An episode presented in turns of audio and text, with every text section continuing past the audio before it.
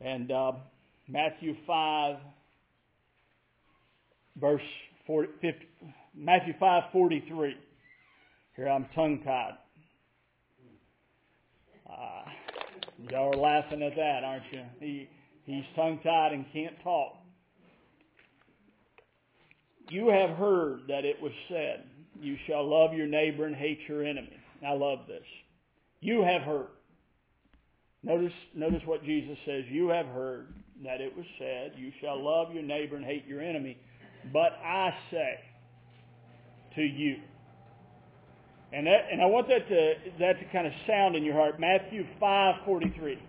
You have heard that it was said, but I say to you, love your enemies and pray for those who persecute you, so that you may be the sons of your Father who is in heaven. For he causes his sun to rise on the evil and the good, and sends rain on the righteous and the unrighteous. For if you love those who love you, what reward do you have? Did not even the tax collectors do the same? And we could say, we could put the IRS there today. We could say, do not even the IRS do the same? I'm kidding. If you greet only your brothers, what more are you doing than others? Do not even the Gentiles do the same? Therefore, you are to be perfect as your heavenly Father is perfect. And when you, Brother, Brother Register read this last verse, you are to be perfect as your Heavenly Father is perfect. And when you read it in context with the rest of the Scripture, this is how he was saying the Heavenly Father is perfect. That he causes his sun to shine on the righteous and unrighteous, and that's his big ball of fire in the sky. And he causes his rain to rain on the righteous and unrighteous. Now, when I was young, younger, I would interpret that scripture that the rain was uh, was a bad thing, and I realized that's not what he's saying. I really really saw that he was because rain brought forth the crop. Rain caused you know the crops to grow, and they had to have crops. They didn't have, uh, I don't think, Kroger, so so they relied on their crops for their harvest, right? So, so God caused the rain and sun to shine and the rain to fall on the righteous and on the unrighteous. And that's how he, how he was saying, be ye perfect as your heavenly Father is perfect. In other words, do not have division in your heart toward the righteous and the unrighteous. And and I, and I think this principle, it's, it's more than a principle. This is the life of Christ. You know, when he come, he didn't die for just the godly, because none were godly, right? So he didn't offer himself for the righteous. He offered himself for the unrighteous. And this is where perfection is found, is when we offer ourselves for the unrighteous. And this is the this is the heart and mind of the Lord. If we can hear it, be ye perfect as your Father is perfect. And the way I preached this in, the, in, in my younger years is I would, of course, go down uh, how you dress, Sister Shirley, what you do, what you don't do. And I never saw the context of what Jesus was saying. I didn't, I didn't put it in context. That he was talking about God's love toward God's goodness toward both the righteous and unrighteous. And, and I don't know how long it's been now, maybe a year ago. I was in a study and the Lord had dealt with me with righteousness in the book of Amos. And I got in the book of Amos and lo and behold, I believe righteousness was only in that book one time. And I, I believe it was the book of Amos anyway. And I, um, I, I began to question the Lord. Lord, did I not hear you right?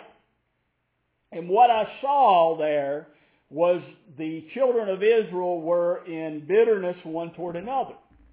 And we've, and we've had in our minds of righteousness as just how we look, how we dress, what we do, and what we don't do. But I saw profoundly, and when Brother Register read this last week, it just jumped out at me uh, mightily, that God is speaking of right living, of how we conduct ourselves one toward another. And a lot of times we've confused righteousness uh, with, with what we think right living is. And right living is actually our attitude, our conduct, one toward another. And that's what Jesus is saying here. That God sends the rain on the righteous and unrighteous. And, and he says, for you to be perfect as your Father is perfect, love your enemies, love those that hate you. Amen. And, and we find in the uh, church system as a whole, a lot of times we don't even love those that, you know, I don't like to use the word go to church, but I'm going to use it for right now. We don't even love those that go to church with us or gather with us. You know, because the reason I don't like to use that is because I believe we are the church, but I'm using that for this context. Christians bicker, moan, bite, devour, tear each other up all the time you know, someone walk into a certain fellowship, did you see her hair? Or her dress was too short? Or he, uh, did you know what Brother Wayne did? You, you know, all these, these things in the hearts of believers, right? And, and, in, and yet we are knit together, Paul writes, in love. And John writes that love covers a multitude of sins. See, it's the love of Christ that draws man to repentance. Amen. The goodness of God through the love of Christ, it draws man to repentance because he loved us. He gave himself for us. And, and, and in fact, this is, this is going to go with, uh, I'm sure, some of the things I'm going to share today in, out of the book of Revelation. You can flip over to Revelation chapter 1. I don't know when we'll get to chapter 2. If you, if you question me, we'll just have to see. But there's so much to break down in Revelation chapter 1. It's, it's amazing, and I believe the rest of the book may flow right out of this first chapter. I believe we'll find that. I'm going to move on from Behold, He cometh with clouds. I had a couple more things I wanted to share out of that, but, but I just feel, you, you know, we'll circle back around to that maybe later. So this morning I'm going to move on, and we're going to start in verse 9, Revelation chapter 1, verse 9. And he said, I, John, your brother and partaker with you, in the tribulation and kingdom and patience which are in Jesus, was in the isle that is called Patmos for the word of God and for the testimony of Jesus. Now, as we move on here, I want us to look at this real close in verse 9 he says, I, John, your brother, am partaker with you in the tribulation and kingdom. So the kingdom of Christ was present in John's day. It wasn't a coming kingdom. So he's declaring he's a partaker of the kingdom. Amen. And he says, I was in the Spirit on the Lord's day, and I heard behind me a great voice as of a trumpet, and at some point we'll, we'll I'm sure, get into this great voice. But a voice as a trumpet. So, so the, the, the voice he heard sounded like a trumpet. It had a, a trumpet had a very distinct sound. If you, if you study your scripture, there was a call to battle, a call to assembly, and even today in the military, a, a, a trumpet or bugle has a particular sound that will will call uh, the the soldiers. I don't know how much is used today, but it's used in, in at least in some of their their formality. I was never a soldier, but I'm around the military all the time, and in the mornings there's the bugle call or the trumpet sound. But nonetheless, he heard a voice as a trumpet, and he heard it behind him, and he's saying what, and I, he says, I was in the Spirit on the Lord's day, and, and he hears the voice, and the voice saying, What thou seest, write in a book, and send it to the seven churches, unto Ephesus, Smyrna, Pergamon, Thyatira, unto Sardis, unto Philadelphia, and unto Laodicea. And I turned to see the voice that spake with me. And be and having turned or being turned, the King James says, I saw seven golden candlesticks. Mark this seven. And in the midst of the candlesticks, one like a son of man, clothed with a garment down to the foot, and girt about at the breast with a golden girdle. And his head and his hair were white as white as wool, as white as snow. And his eyes were as a flame of fire, and his feet like unto burnished brass, as if it had been refined in a furnace, and his voice as the voice of many waters. And he had in his right hand seven stars. Again, notice seven. And out of his mouth proceeded a sharp two-edged sword, and his countenance was as the sun that shineth in his strength. And when I saw him, I fell at his feet as dead. And he laid his right hand upon me, saying, Fear not, I am the first and the last, and the living one. And I was dead, and behold, I am alive forevermore, and I have the keys of death and of hell, or Hades.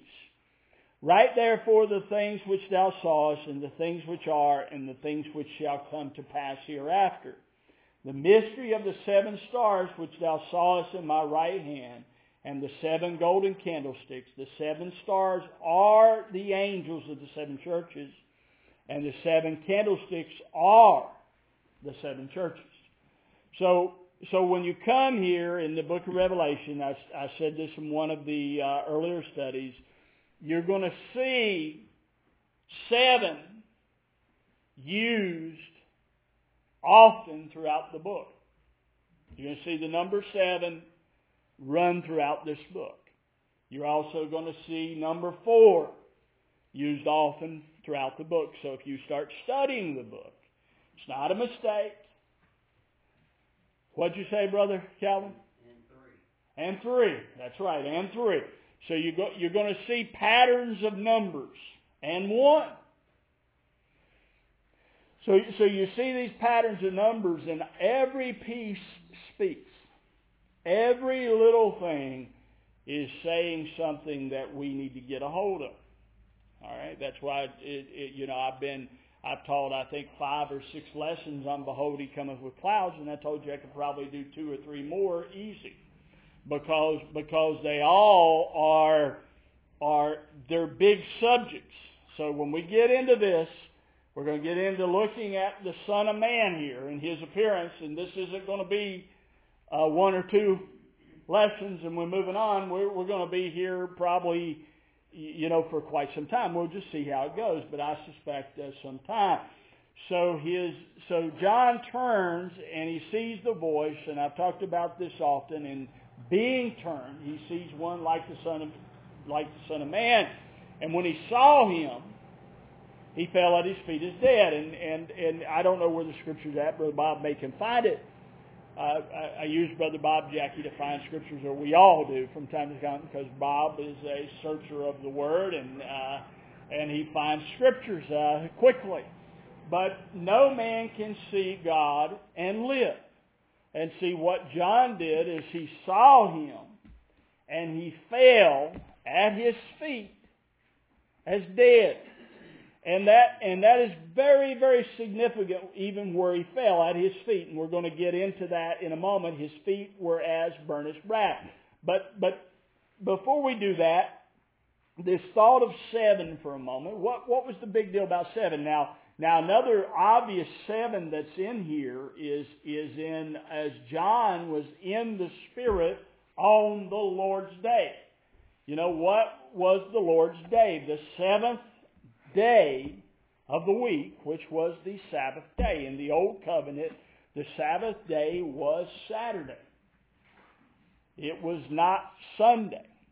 It was Saturday. Sunday is the first day of the week, and I know I know the Christian uh, church took Sunday and said, "Well, this is the Sabbath of the Lord," and we're we're really going to talk about some of this too. Is Sunday really the day of rest? No, it's a day of the week. It's really not a day of rest because the Sabbath was speaking of something far greater even than than than the than us taking a break from work. And I think it's good to have a day off or two days off. I wouldn't care if I worked three days and had four days off, but that ain't the way it works for me.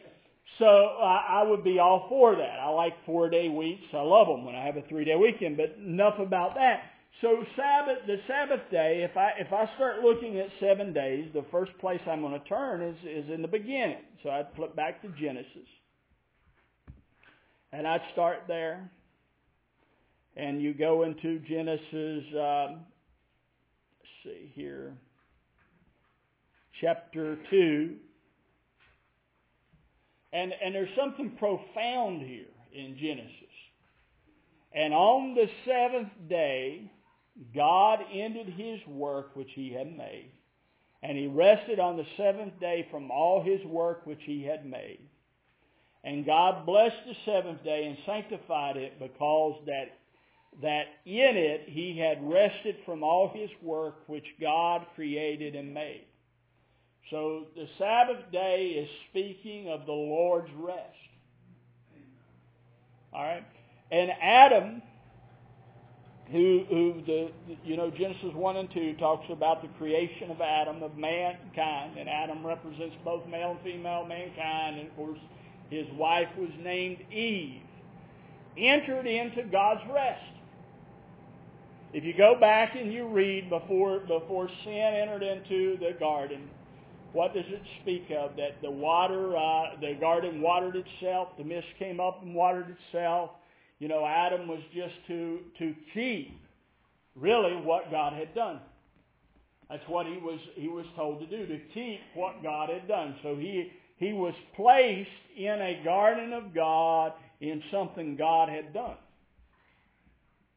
And this, and this is really powerful to understand in our salvation because, you, you know, just let the cat out of the bag. We, we are placed in what the Lord Jesus has done. That is our Sabbath rest. It, it, that's what Jesus says to them. He says, Come unto me, all ye that labor and are heavy laden. Take my yoke upon you and learn of me. For my yoke is easy and my burden is light. And ye shall find rest to your soul. And, and so, so the Lord Jesus becomes our rest. He becomes our Sabbath day. He himself fulfills the rest of the Lord because we enter into his work. Right? And that's, that's even where salvation, our salvation is in his work. Our salvation is not in our works, but our salvation is in his work. And that's what we enter into. And it's, it's one of the hardest, I think, things for us to really get a hold of, as simple as it is, that I couldn't save myself. My works couldn't save me. My works couldn't get it done. They never could. I fully rely upon His work. My salvation is His work. That's also my rest.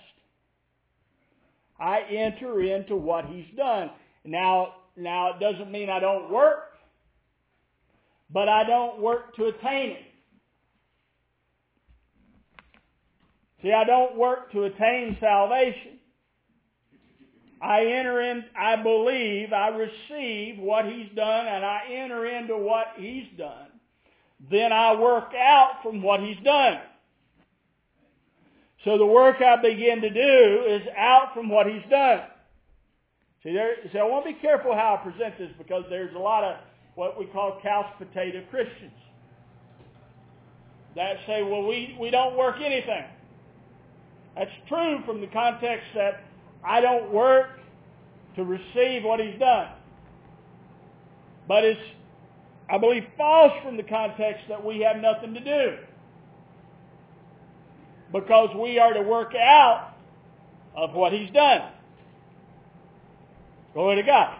So the first thing, in order to work out of what he's done, we've got to understand what he's done. If I don't understand what he's done, how can I work out of it? How can I live out of something I don't understand? We can't. So it's extremely important to understand what the Lord has done, what he has finished, what he's completed. Now another scripture speaking of the Sabbath day Exodus 31. Actually, I'm going to read Exodus uh, 35. Exodus 35 and 1. And it says, and it's all through the book of Exodus dealing with Sabbath day. It's all through your Old Testament. It's, a, it's why, it's one of the reasons Israel uh, as a nation got in trouble because they wouldn't keep the Sabbath of the Lord. It says, And Moses gathered all the congregation of the children of Israel together and said unto them, These are the words which the Lord hath commanded that you should do them. Six days shall work be done, but on the seventh day there shall be to you a holy day, a Sabbath of rest to the Lord. Whosoever doeth work therein shall be put to death. You shall kindle no fire throughout your habitations upon the Sabbath day. I mean, that was a serious day. So if we were still under the old law with the Sabbath day, and you kindle a fire in your house, you're in trouble. Right? Most of us don't have to worry about kindling a fire because we got thermostats today and we just said turn them up and turn them down. I guess we could say if you turn your thermostat up on the Sabbath day, you're in a lot of trouble. You should be put to death. Now see, if we're under that law at all, you know, the Apostle Paul writes, if we're under the law to the Galatians, we've got to keep the whole law. That means this is still in effect if we're under that law. And see, Christians have, have a lot of challenge here because Christians try to live by part of the law and let other parts of it go. Like, like I've heard brothers say, well, all the Ten Commandments are still in effect.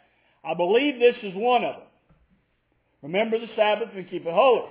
So if it's still in effect and you're not doing the Sabbath day ritual, you're in trouble. Right? So if Jesus didn't fulfill the Sabbath day, we're probably all we're probably all in trouble yesterday. You could say that's why I got hit in the head with the tree limb yesterday because I was out working on the Sabbath day. Now I'm kidding saying that, but but I, I, I I've used this before. I can remember, and she's passed on my grandmother and uh, uh, one of the most precious people I've ever known in my life. And it was a Sunday after service. I was out mowing my yard and I came in and Mama called. She called me every day. And Edith could tell you every day I get a phone call from my mama. And she called and she said, what are you doing? I said, I'm out mowing, I've been out mowing my yard. And she said, you don't you know today is Sunday? Because she really believed that you did no work on the Sabbath day. But if she took it to the letter of the law, then she probably shouldn't have gotten in the car, and they probably shouldn't have drove to church service, and they probably shouldn't have uh, prepared a meal. They should have probably done all that on Saturday. I believe the law reads that way. So if you're under the law, you're under the whole law, right? And, and it's and it's very important to understand this. You say, why do I understand this? Because it's written in your Bible. And if it's written in your Bible, it's written there for your edification. It's written there for your understanding. It's written there to edify you in the knowledge of Christ. So how, how does it edify me in the knowledge of Christ? Because he became, he fulfilled that day.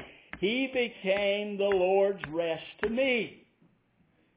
So here's Brother John in the Spirit on the Lord's day, and he turns to see one like the Son of Man. And being turned, the description that he gives of Jesus here is nothing like what, what people think Jesus is supposed to look like. is it? Because we have, we have, most of us, an idea of Jesus of a, a, of a Jewish man with, with brown hair, maybe blue eyes, brown eyes, whatever color eyes you, you, you think, with a flowing robe and sandals. But John sees one like the Son of Man with what?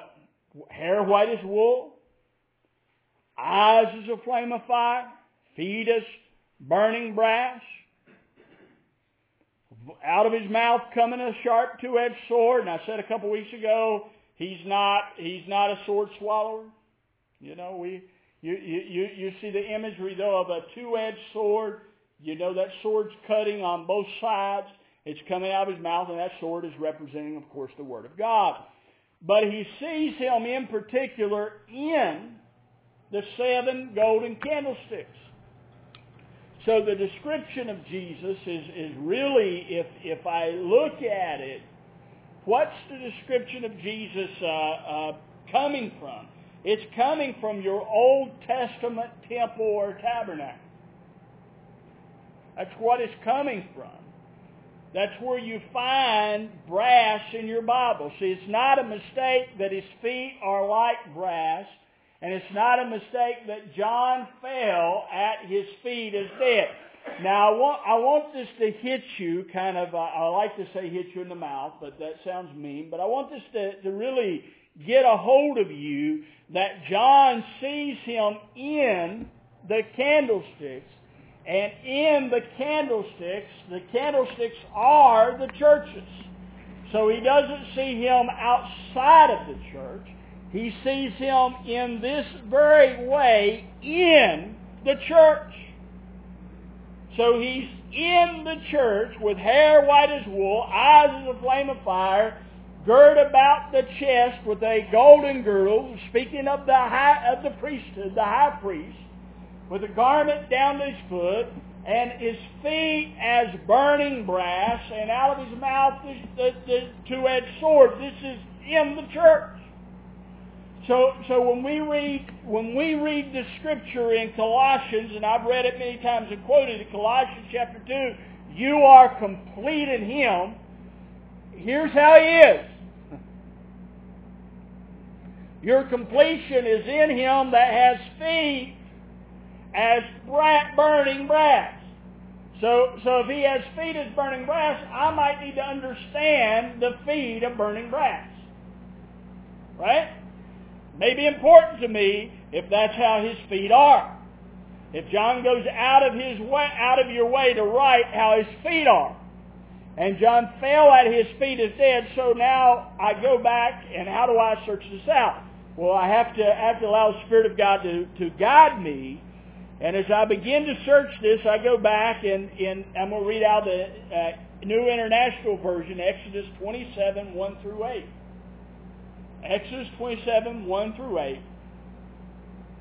And here, and here you, here Moses has went up into the cloud here, up into the Mount Sinai to receive the instructions of the Lord of how to build the uh, tabernacle and the articles of furniture in the tabernacle. And he says, and he, and the Lord tells him in Exodus 27, build an altar of acacia wood, three cubits high, it is to be square, five cubits long and five cubits wide.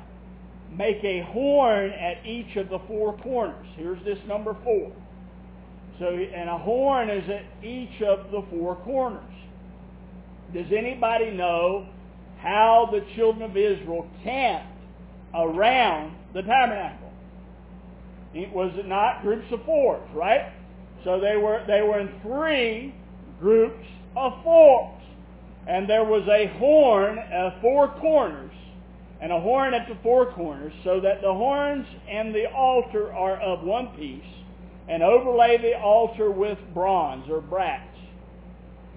Make all its utensils of bronze, its pots to remove the ashes, and its shovels, sprinkling bowls, meat forks, and fire pans. Make a grating for it, a bronze network, and make a bronze ring at each of the four corners of the network. Put it under the ledger of the altar so that it is halfway up the altar. Make poles of acacia wood for the altar and overlay them with bronze. The poles are to be inserted into the ring so that they will be on two sides of the altar when it is carried. Make the altar hollow out of boards. It is to be made just as you were shown on the mountain. You make it exactly like God showed Moses. And, and so this was an altar of brass, a brazen altar. And so what did they do with this altar? Does anybody know what they did with this altar? They offered sacrifices for sins. They offered the burnt offering. It became a, a place of offering in the, in the life of the Jews it was a constant, perpetual thing. It was going on all the time. So all the time, the Jews would come to the temple or tabernacle, initially the tabernacle and later on the temple, and when they would come there for sin, what they would do is they would bring an animal sacrifice, and the priests would lay their hands on that sacrifice, and what, what that was speaking of was they were laying all the sin and shame, all the guilt, all the missing of the mark upon that animal. And that animal was, was being judged for their sins. And his judgment was to death. Him or her, whatever kind of animal it was, it was put to death. For without the shedding of blood, there is no remission of sins. Glory to God. And, and in the book of, I believe it's in the book of Leviticus, I got it somewhere here, here in my massive amount of notes this morning. It tells you that the life of all flesh is in the blood. So the blood was signifying the life of the flesh. So when, when the children of Israel came to the temple, and they came to worship God, and we, we sing a song here, I will enter his courts with thanksgiving in my mouth. Well, if I'm an Israelite and I'm entering the courts of the Lord, the first thing that I'm met with when I walk into that fenced off area, that tent, tented area, is I'm met with the brass altar. So the first place of worship I come to is an altar of sacrifice. A continuous altar of sacrifice confronts me every time I come to worship the Lord. So, and it's continual. So, so, so the blood meant something to God.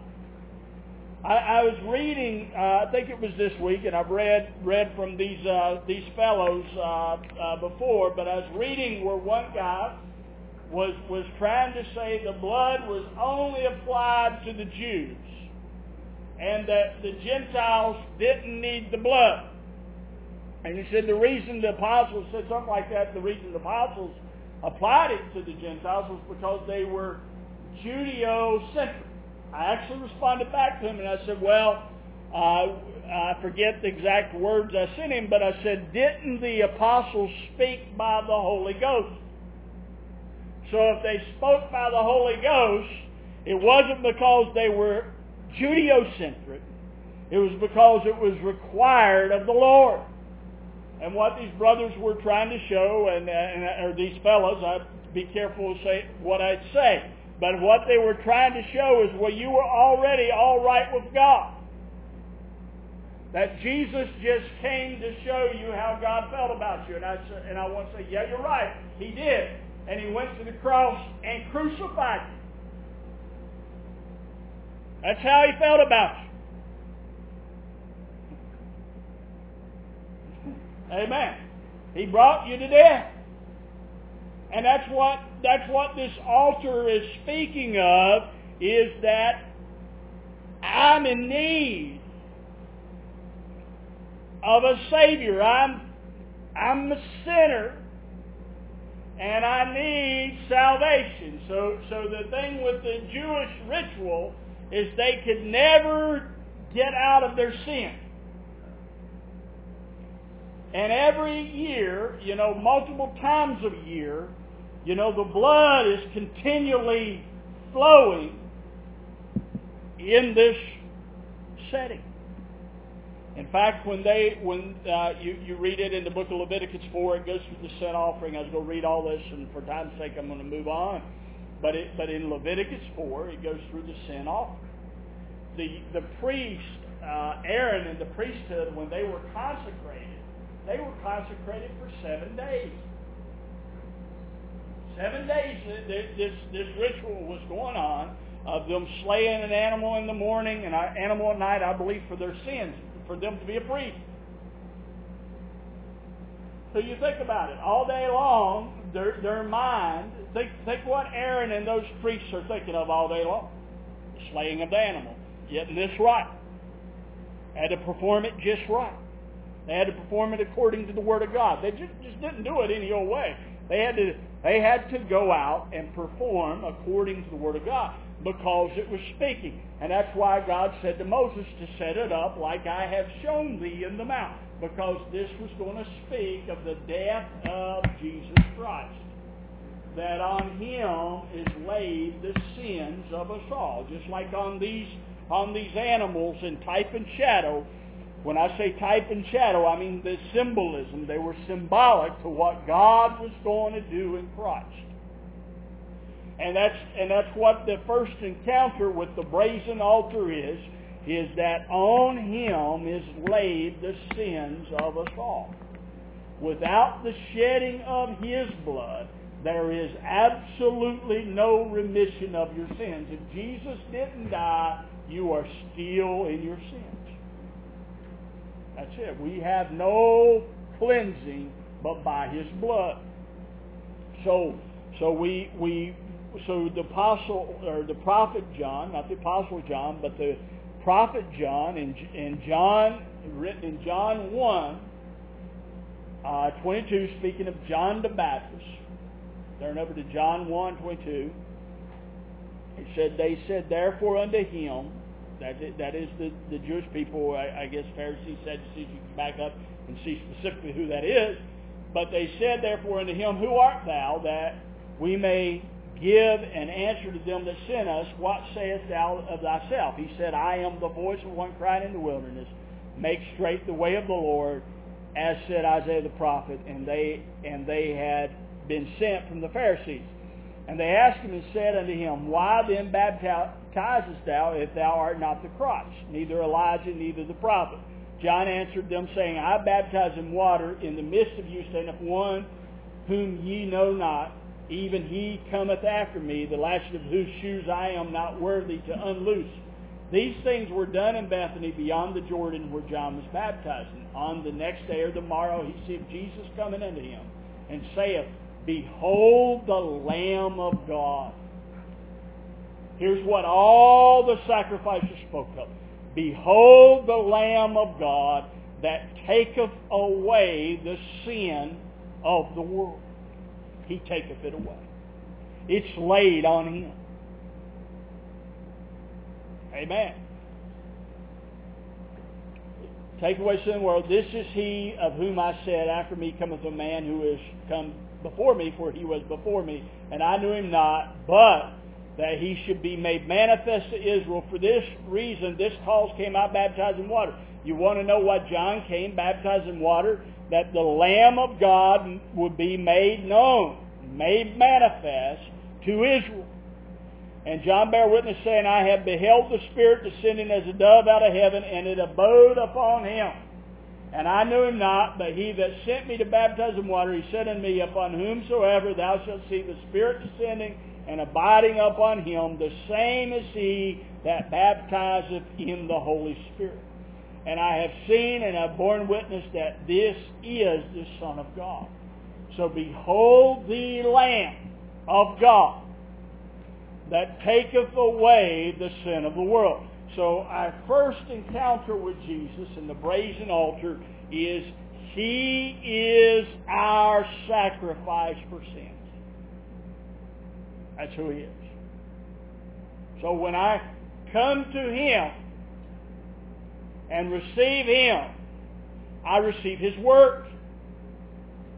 All my sins are laid upon Him.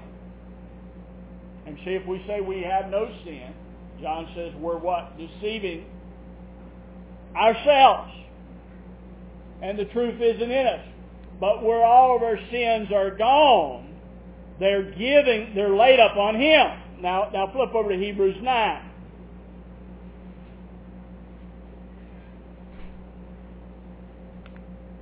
And see, see, this thing is throughout the whole Old Testament of, of, of blood, and and and if you read Hebrews, if you read the book of Hebrews in your New Testament, it's going to the whole book's pretty much going to refer back to the Old Testament.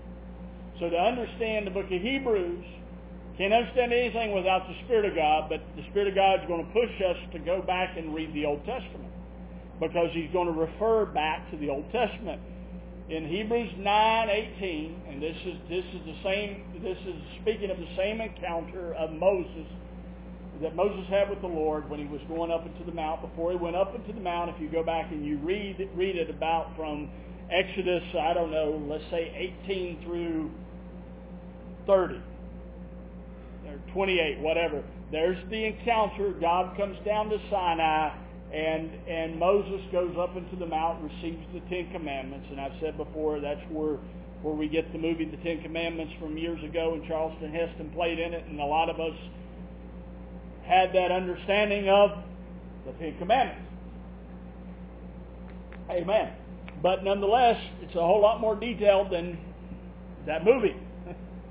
I like the movie, so I'm not against it, but but uh, but there's a whole lot more detail in the book of Exodus than probably what Charlton Heston brought out in the movie. So, so it probably pays us uh, to read the book of Exodus.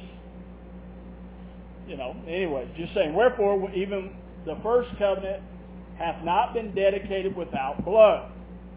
So when the covenant was read to the children of Israel, and this is what it's saying here, for when every commandment had been spoken by Moses unto all the people according to the law. Now this is before he had the commandments on the stones. I do believe. You can go check it and see. See if I'm right or wrong.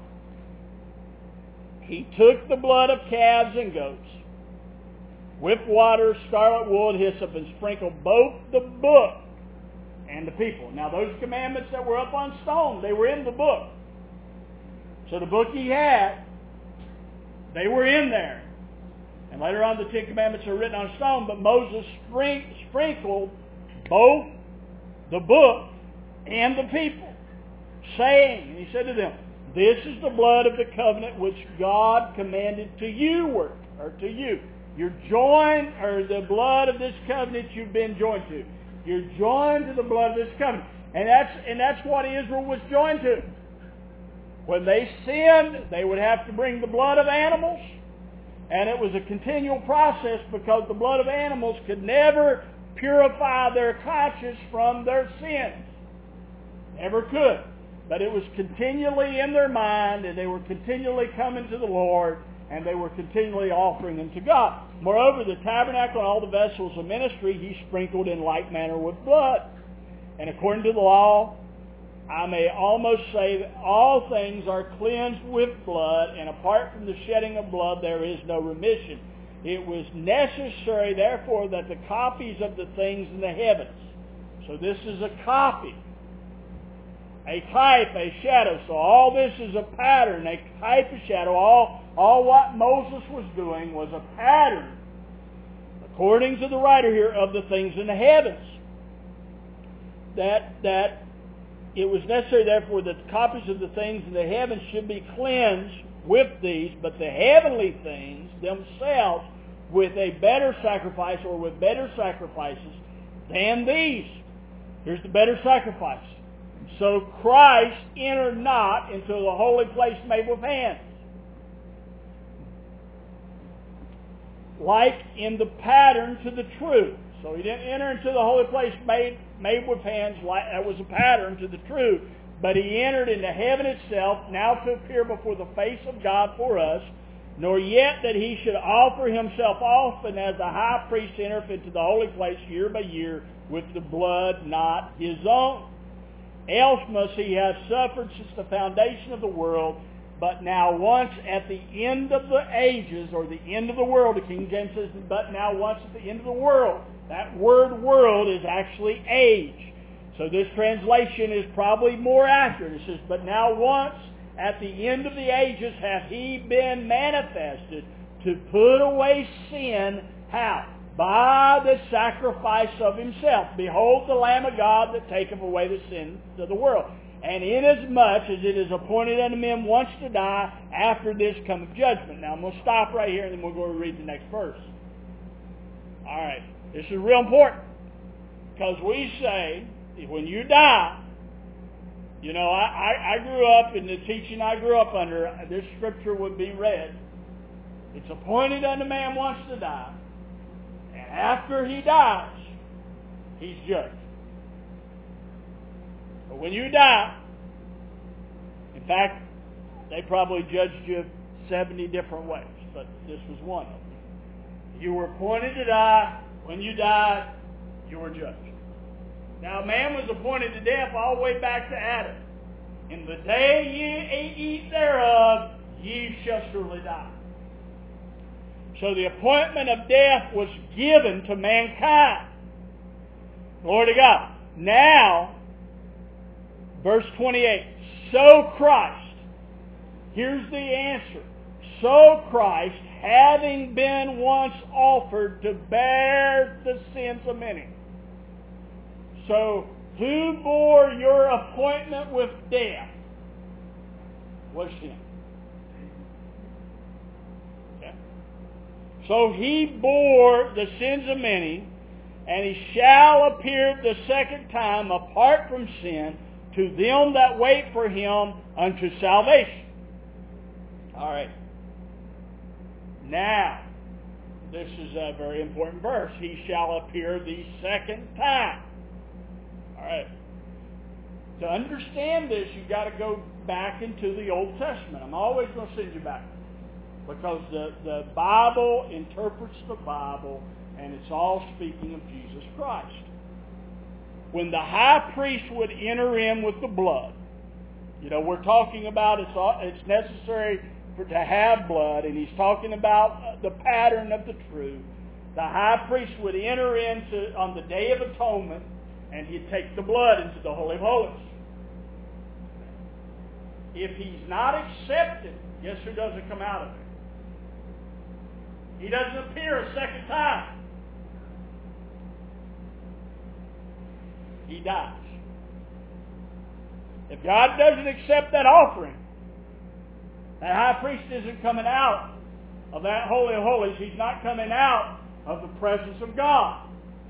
So, so how we know Jesus' sacrifice is accepted is he appears the second time unto salvation. When he appeared unto you when you were born again, what happened? He appeared and you said, my sins have been rolled away and I have been redeemed. I have been set free. I have been saved. It immediately appears in your heart when you receive Him that He has been accepted, that His sacrifice has satisfied the requirement of sacrifices for all time. He came out, not only does He appear unto us, He appeared unto them after His death he rose from the dead and he appeared unto them for 40 days. And that appearance unto them was speaking that he has been accepted, that his sacrifice has been accepted by the Lord. Amen. See, he told them in John, he said, I go away and the world seeth me no more, but you see me. Now, those disciples there, they literally saw him again. Because he, he appeared to them, and, and, and Thomas, in so much, Thomas didn't believe him when he appeared, did he?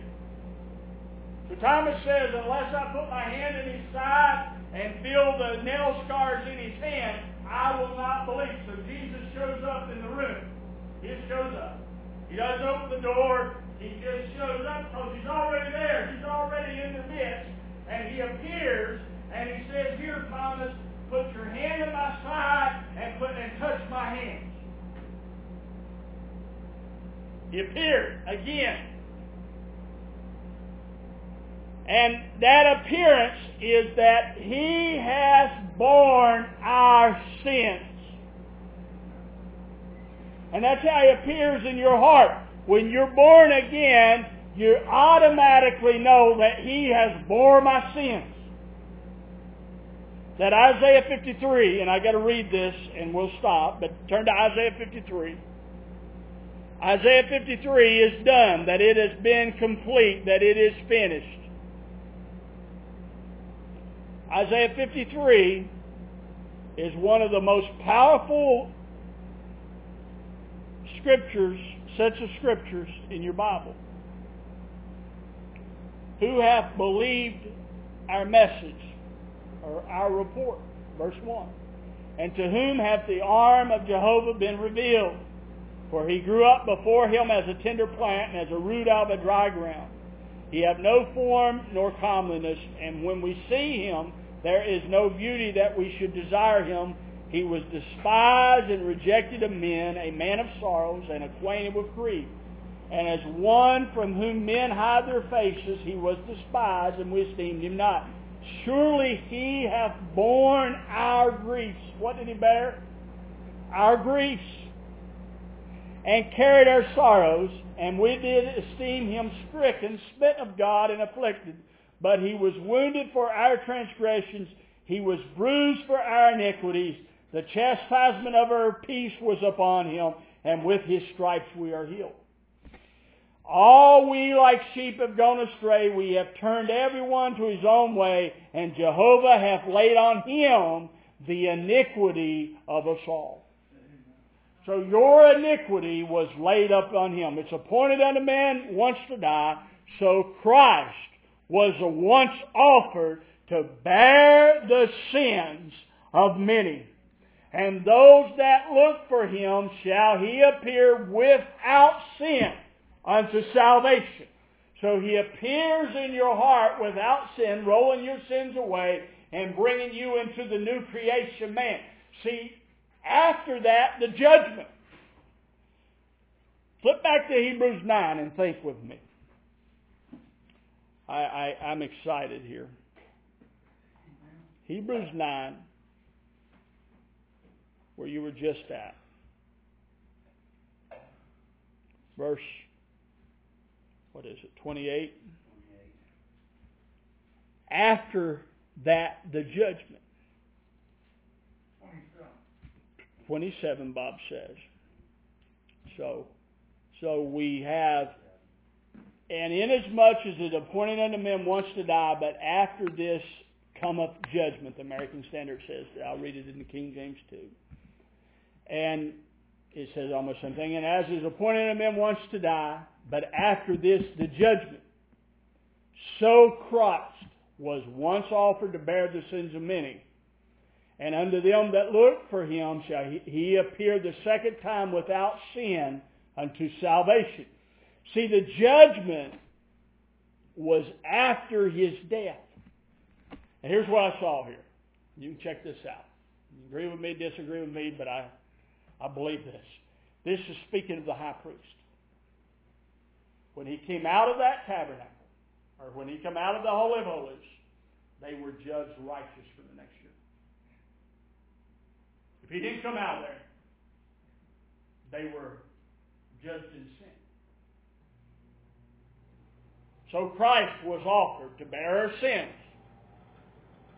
So when he raised out of that tomb, when he come out of there, it was accepted.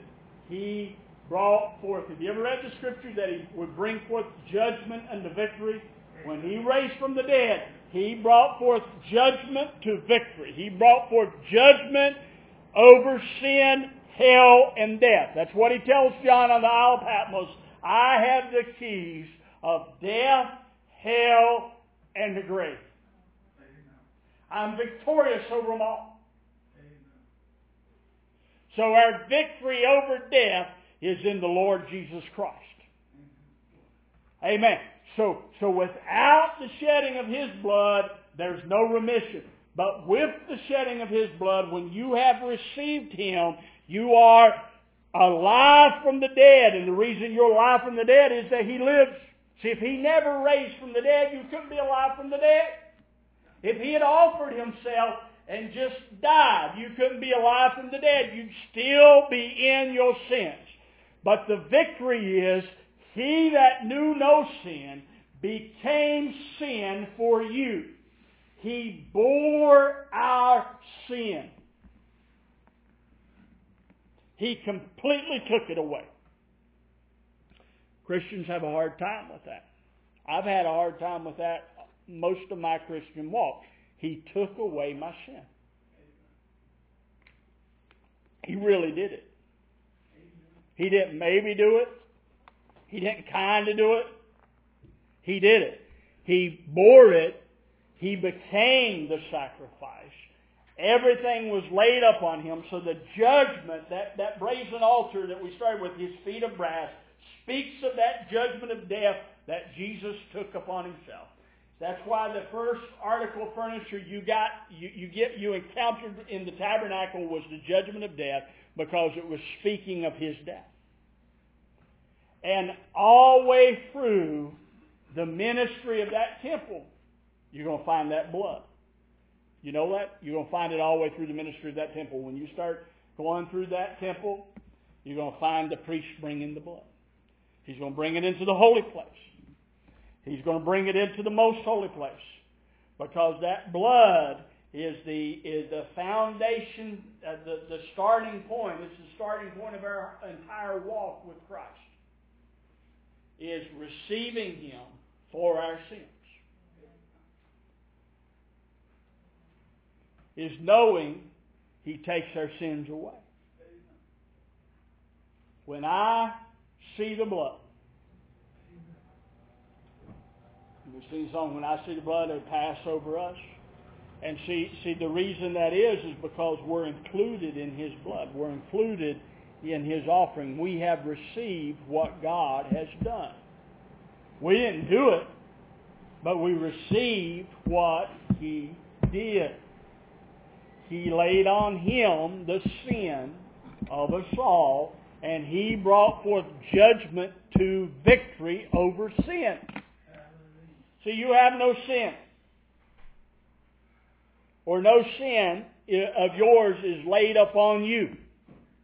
Not saying you don't ever sin. I'm saying that the missing of the mark that you do has been laid upon the Lord Jesus Christ. So when we sin, John says, we have what? An advocate with the Father, Christ Jesus the righteous. So we have an advocate. We always have His blood because it was laid upon him. And the, and the, and the hard part is, and, and I'm winding down, but the hard part is for a believer is to just get that, receive that, that, that we'll battle most of our Christian walk trying to remove sin.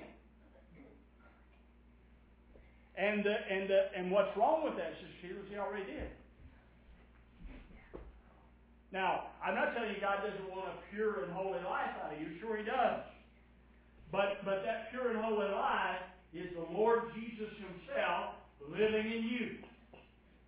And what you begin to know is not I, but Christ that liveth in me. You come into a whole other dimension of living, and it's the life of Christ in you. Amen. It's not your good works. It is the work that we enter into, where I started today, we enter into the Sabbath rest of God, that He finished the work, and He sat down at the right hand of the Father, and that's speaking of, of having all rule, power, and authority, and He sat down in all rule, power, and authority, saying, it's done, it's complete, it's finished. I did it. And now we enter in through the power of Him that did it. And one more scripture that was real important. I'm going to read it, and, and, and I will shut up. And Jackie, uh, Jackie's new. Jackie, I close a few times. And sometimes I preach two messages. And I, and I tell people you get a double portion. But in, in Romans 4, 25, and I love this. I, I don't even know what translation I'm reading out of, so I copied it off the internet. So he was delivered over to death for our trespasses. Get that? He was delivered for our trespasses. It was laid upon him and was raised to life for our justification. So our offenses are laid on him. And he carried them all, just like we read in Isaiah 53. It's appointed unto man once to die. He took our appointment with death. It was laid up on him. And he was raised for our justification. So we are justified through his resurrection. Same thing. Speaking of the high priest coming out of that temple is our justification. We are justified in his life.